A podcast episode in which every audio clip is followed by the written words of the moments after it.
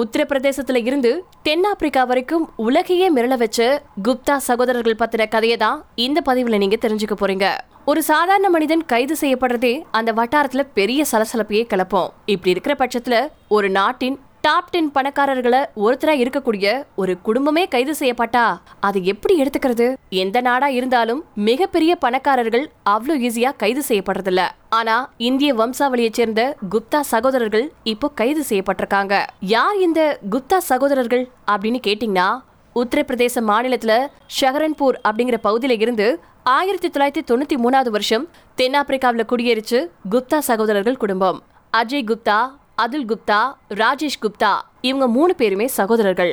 இந்த சகோதரர்கள் ஆயிரத்தி தொள்ளாயிரத்தி தொண்ணூத்தி மூணாவது வருஷம் சஹாரா கம்ப்யூட்டர்ஸ் அப்படிங்கிற நிறுவனத்தை தென்னாப்பிரிக்காவில் தொடங்கினாங்க. இதுதான் குப்தா சாம்ராஜ்யத்தின் முதல் படி. மெல்ல குப்தா குடும்பம் சுரங்க தொழில் விமான சேவை எரிசக்தி தொழில்நுட்பம் ஊடகம் இப்படி பல தளங்கள்ல அவங்களுடைய சாம்ராஜ்யத்தை கட்டமைக்க தொடங்கினாங்க. தென்னாப்பிரிக்க அரசியல்ல பெரும் புள்ளி அப்படிங்கிற நிலைமையில அந்த நாட்டின் அதிபரான ஜேக்கப் ஜூமோட குப்தா சகோதரர்களுக்கு அறிமுகம் ஏற்பட்டுச்சு. மெல்ல குப்தா சகோதரர்களின் நிறுவன விழாக்கள் மற்றும் நிகழ்ச்சிகள்ல ஜேக்கப் சுமாவை அழைக்க தொடங்கினாங்க.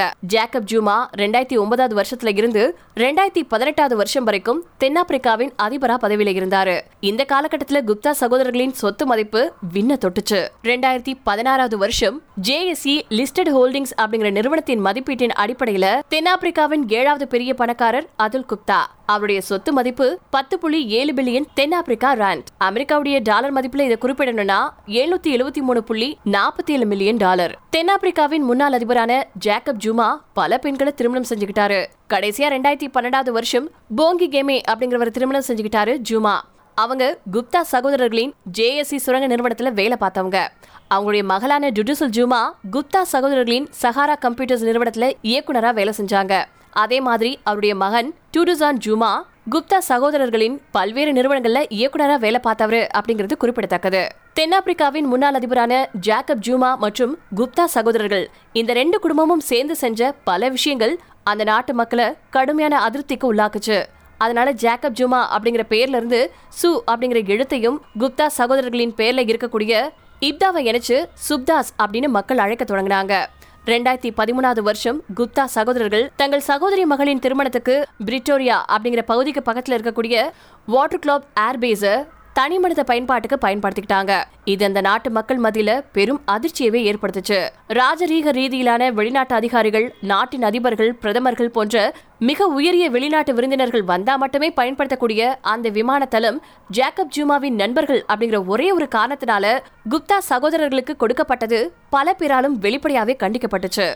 அவ்வளவு ஏன்? தென்னாப்பிரிக்காவுல கேபினெட் அமைச்சரவையில யார் இடம்பெறலாம் அப்படிங்கறத தீர்மானிக்கக்கூடிய சக்தி குப்தா சகோதரர்களுக்கு இருந்துச்சு. பொது நிறுவனங்கள் துறையில அமைச்சர் பதவியில விஜய் மென்டார் அப்படிங்கிறவரை அமர்த்துவதாகவும் அதற்கு பதிலா தென்னாப்பிரிக்கா ஏர்வேஸ் நிறுவனம் இந்திய வழித்தடத்தை விட்டுக் கொடுக்க வேண்டும் அப்படின்னு கூறப்பட்டதா பல்வேறு வலைதளங்கள்ல செய்தி வெளியாச்சு. கடந்த ரெண்டாயிரத்தி பதினேழாவது வருஷம் பிரெடே பண்ணை திட்டம் தொடர்பான விசாரணைக்கு அழைக்கப்பட்டது குப்தா குடும்பம். இந்த காலகட்டத்தில் தான் தென்னாப்பிரிக்க அதிபரான ஜேக்கப் ஜூமோ மற்றும் குப்தா குடும்பத்தினருக்கும் நெருக்கமான உறவு பல்வேறு ஹேக் செய்யப்பட்ட மின்னஞ்சல்கள் மூலமா தெரிய வந்துச்சு. ரெண்டாயிரத்தி பதினெட்டாவது வருஷம் குப்தா குடும்பத்தினர் தென்னாப்பிரிக்காவிலிருந்து வெளியேறினாங்க. அதை தொடர்ந்து குப்தா சகோதரர்களுக்கு எதிராக இன்டர்போல் ரெட் நோட்டீஸை பிறப்பிச்சாங்க. அமெரிக்கா மற்றும் பிரிட்டன் குப்தா சகோதரர்கள் வரவேற்கத்தக்க விருந்தினர்கள் அல்ல அப்படின்னு அறிவிச்சிச்சு. தென்னாப்பிரிக்க நீதிமன்றங்கள் குப்தா சகோதரர்களுடைய பல சொத்துக்களை முடக்குனாங்க. அப்போதைய தென்னாப்பிரிக்க அதிபர் ஜேக்கப் ஜூமோ தன்னோட பதவியை ராஜினாமா செஞ்சிருந்தாரு. ஜேக்கப் ஜூமோ அதிபர் ஆவறதுக்கு முன்னாடியே அதிபர் காலத்திலையும் அதிபரா பதவியில இருந்து விலகினதுக்கு அப்புறம் கூட பல்வேறு குற்றச்சாட்டுகளை எதிர்கொண்டு சட்ட ரீதியா போராடிட்டு வராரு. இதுல பாலியல் குற்றச்சாட்டுகள் பண மோசடி ஊழல் இப்படி பல குற்றச்சாட்டுகள் அடங்கும். தற்போதைக்கு ஜேக்கப் ஜூமா நீதிமன்ற அவமதிப்பு வழக்கின் கீழ் பதினஞ்சு மாத சிறைவாசத்தை அனுபவிச்சுட்டு வந்துட்டு இருக்காரு தென்னாப்பிரிக்காவில இருந்து தப்பி ஓடி கிட்டத்தட்ட நாலு வருஷத்துக்கு அப்புறமா ஐக்கிய அரபு அமீரகத்தின் சட்ட முகமை அதிகாரிகள் ராஜேஷ் குப்தா மற்றும் அதுல் குப்தாவை கைது செஞ்சிருக்கிறதா செய்திகள் வெளியாயிருக்கு. அஜில் குப்தா மட்டும் ஏன் கைது செய்யப்படல அப்படின்னு இதுவரைக்கும் எந்த ஒரு தெளிவான விடையும் கிடைக்கல.